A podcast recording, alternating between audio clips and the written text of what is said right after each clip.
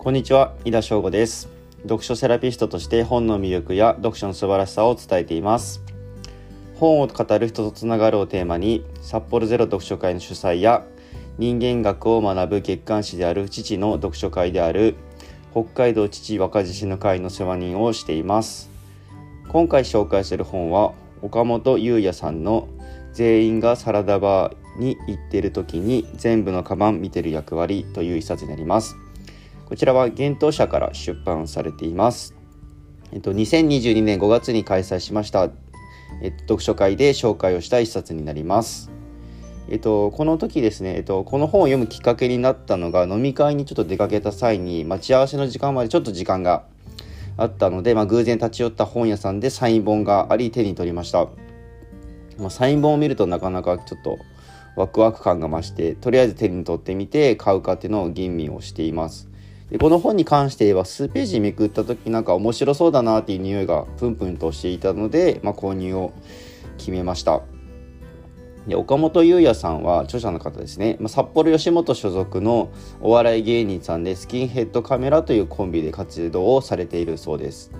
まあ、そのお笑い芸人の活動の一方で短歌を読まれているということで自身のことを短、えーと、歌人芸人というふうに、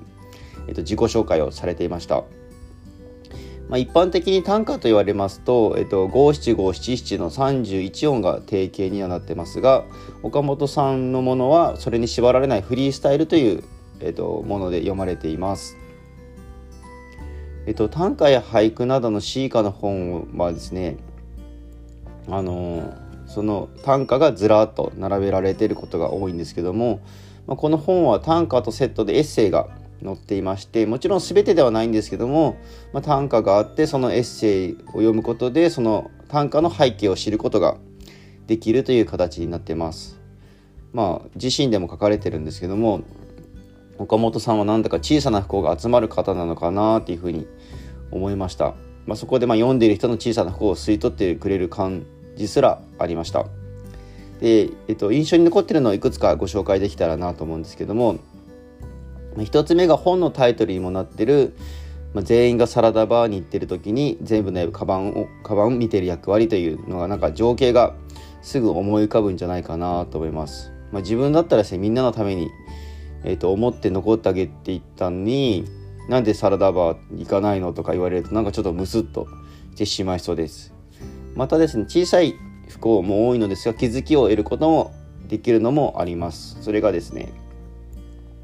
生きていいと未来が言っている予定があるってそういうことだというのがあるんですよねまあ、生きてる意味って深く考えなくても予定があるならそこに向かって、まあ、生きていけばいいのかなとちょっと気持ちが楽になりそうな感じがします。まあ、分かるなというふうに思わずうなりたくなるような歌がですね多かったので書店で見つけたら